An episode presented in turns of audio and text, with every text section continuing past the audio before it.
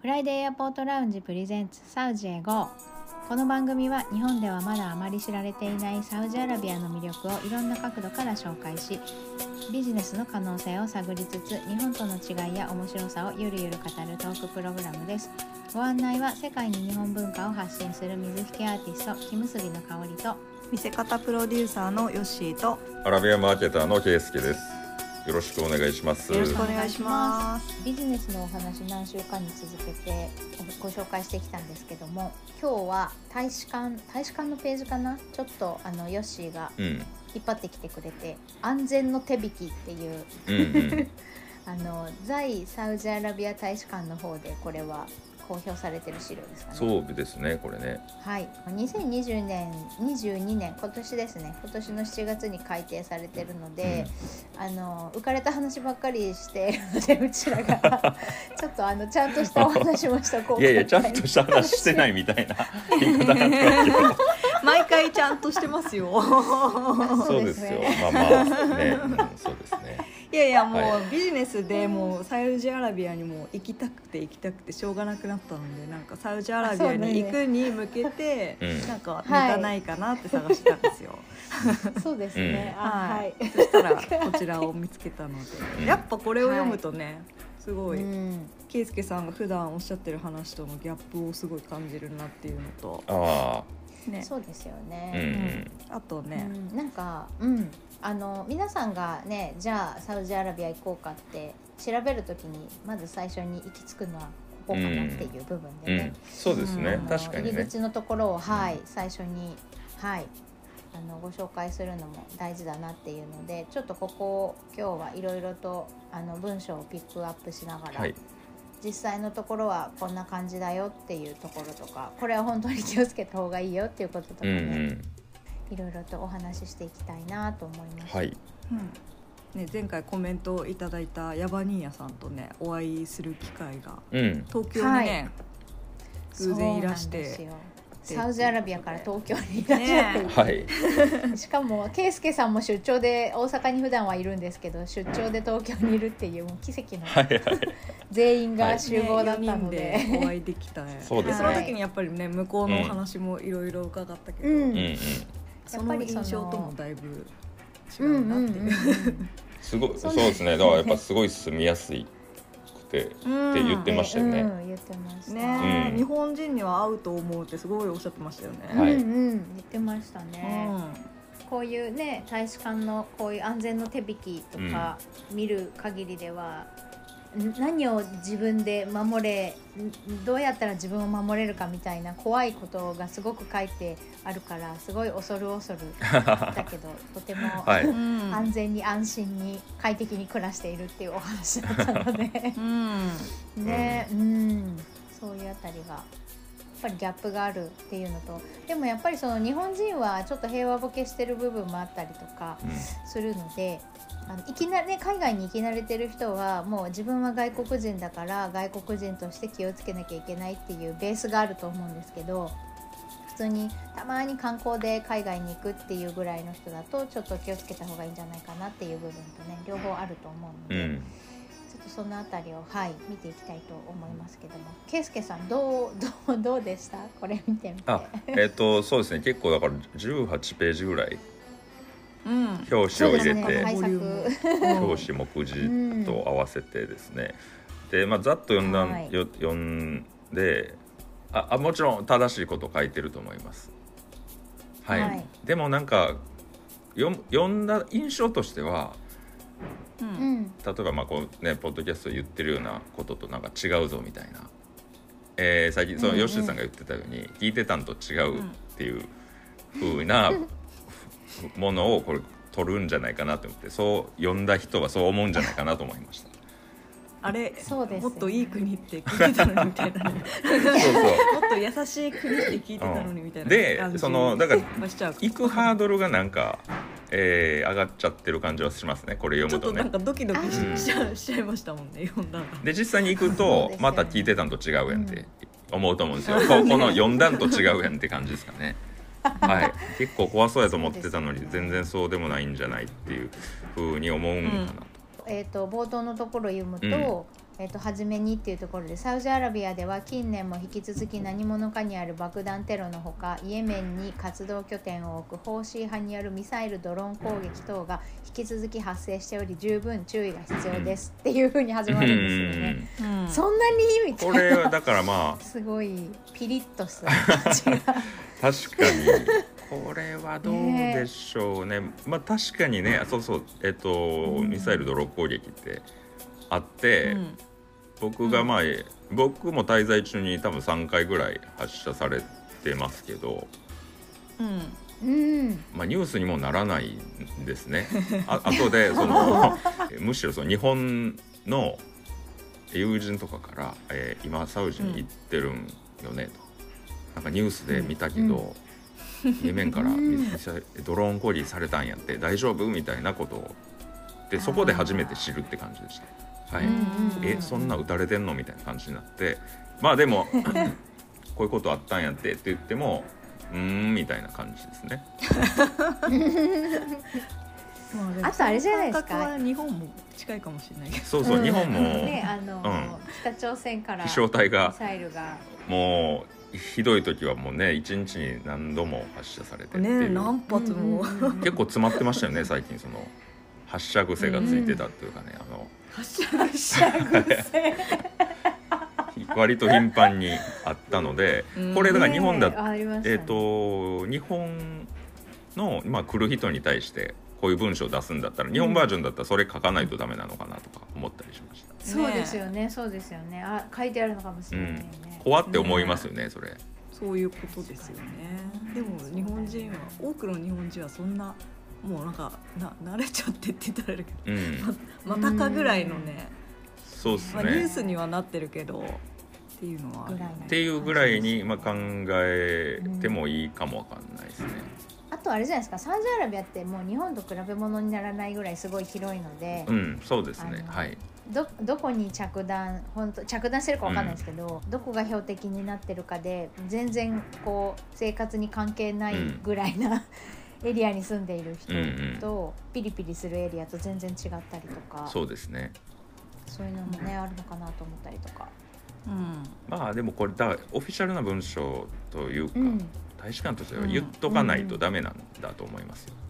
言まあそうですよそうですよね、ねこれに触れないわけにはいかないっていう感じうんなのかなとか、うんうんまあ、想像したりして、うんでもそんなにだからこれずっと頭に留めとかないとダメかっていうと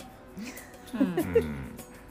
まあ、気にそんな気にせんでいいんじゃないのってああの大きな声では言えないけど、まあ、ちっちゃい声では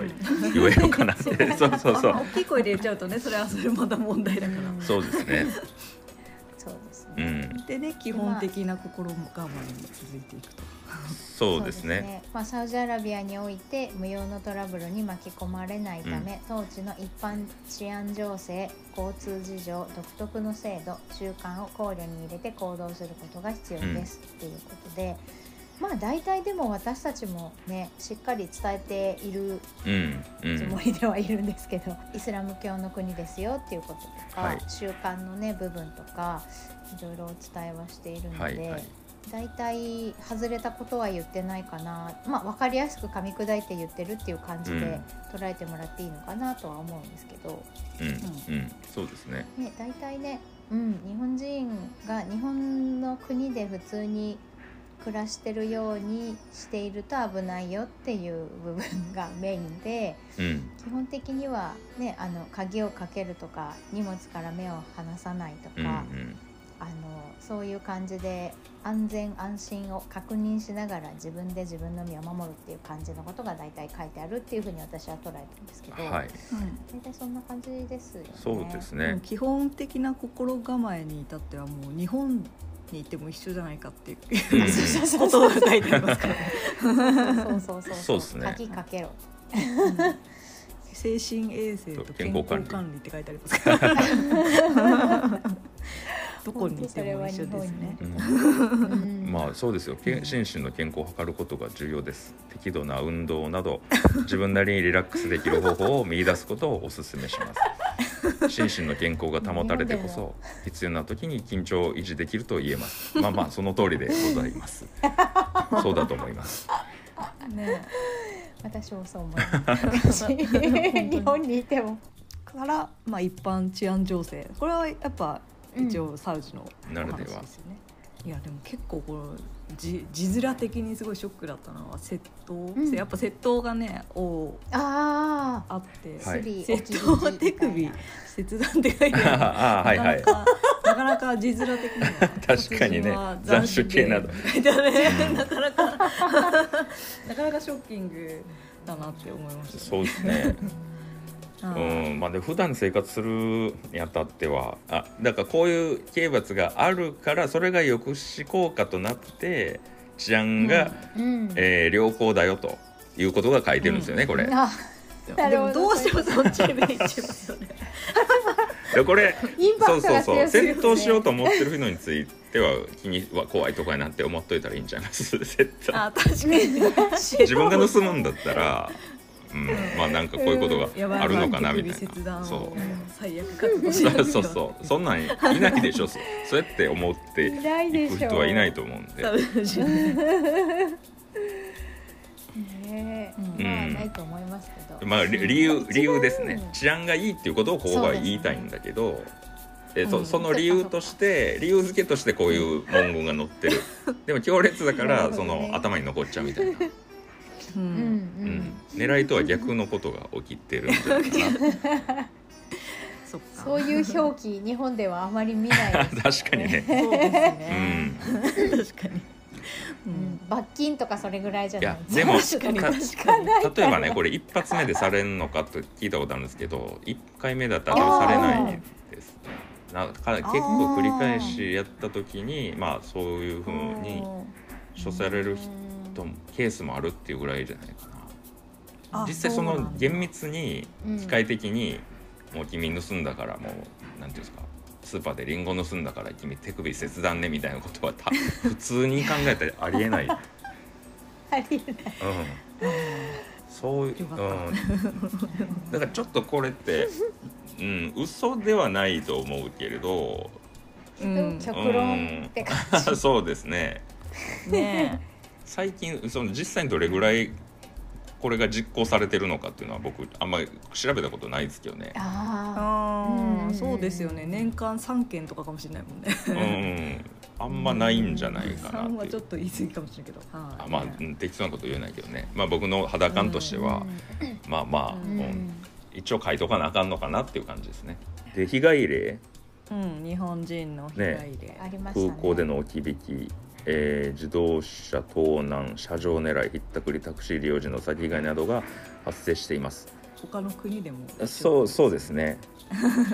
さっき香織さんが言ってた平和ボケじゃないけどうんあそうそう置き引きとかもね自己責任すぎて、なんかもうネタでしかないとか思うんだけど置き引きはでも少ない、あ他の国に比べえてーと思います、うんああ健全えーむしろだからた多少か荷物置いてて席を外しても、まあ、日本と同じような感じですかね、僕がいるあのあそうなんだ戻ってきてなくなってるってことはあんまり、うんまあ、これまでないですへえ逆にだからそそこでうわ素 敵あの思思ってたより全然居心地いいやんって思って、えっと過度に緩みすぎる時があるんですね、あそれうはそう良くないこねこっちの方がやばいかなと思っ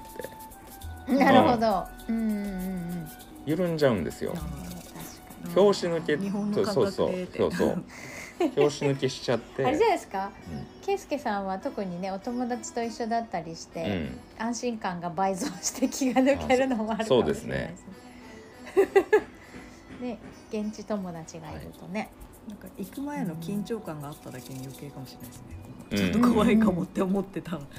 そうだよねそうですね。あとはあれじゃないですか向こうにいて本当に困るのは、いわゆる海外旅行保険でカバーできること、うん、えー、と物を壊してしまったとか、えー、と病気になったとか、そういう時にどこに行けばいいかとか、はい。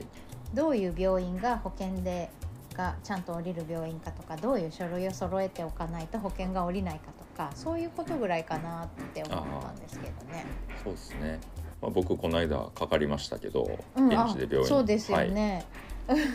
保険が、ね、確かちょうど、えっと、切れてたんですよ。僕かけていったんですけど。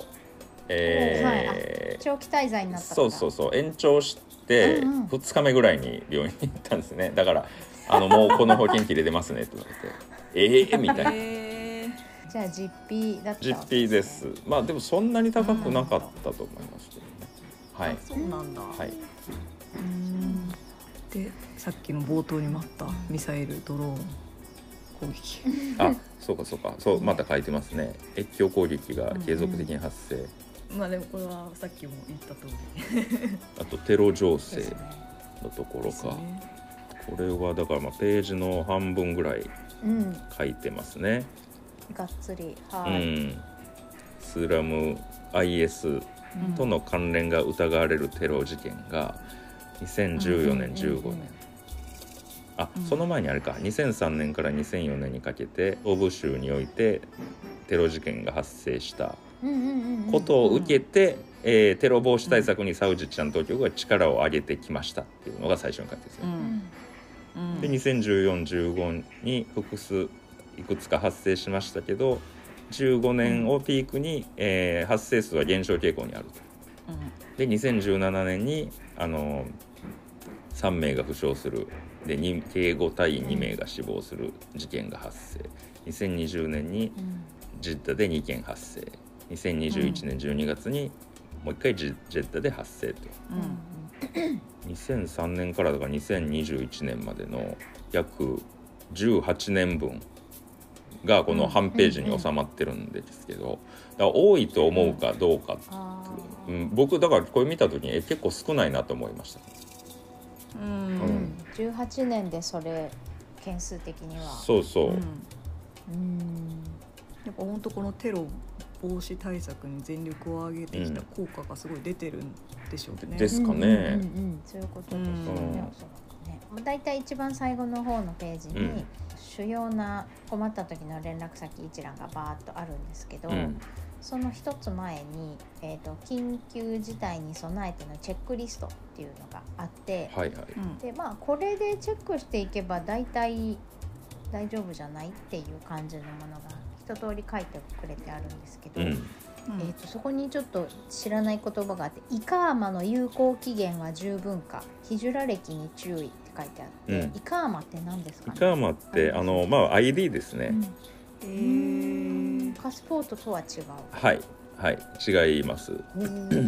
これはビザの他にまた申請をしてもらわなきゃいけないものなんですかイカーマっていや僕もね別に持ったことはないんで、うん現地で住む人じゃないですかねあれ確かあそういうことかはははは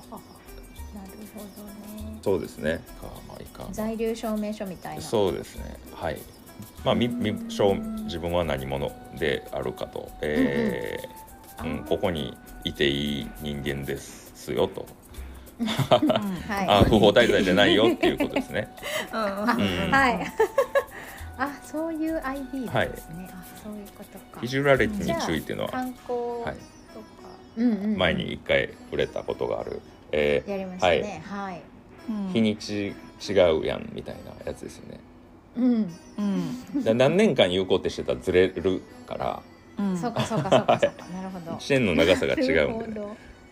うんそういうことかなと思いますこれでまあね旅券パスポートの有効期限は6ヶ月以上あるかっていうのはまあ大体どこの国に行く時にも言われることなので。うんでまあ、あとビザですね、まあ、大体そんなそこですねちょっと気になったのがイカーマって聞いたことないなと思ったんで、うんはい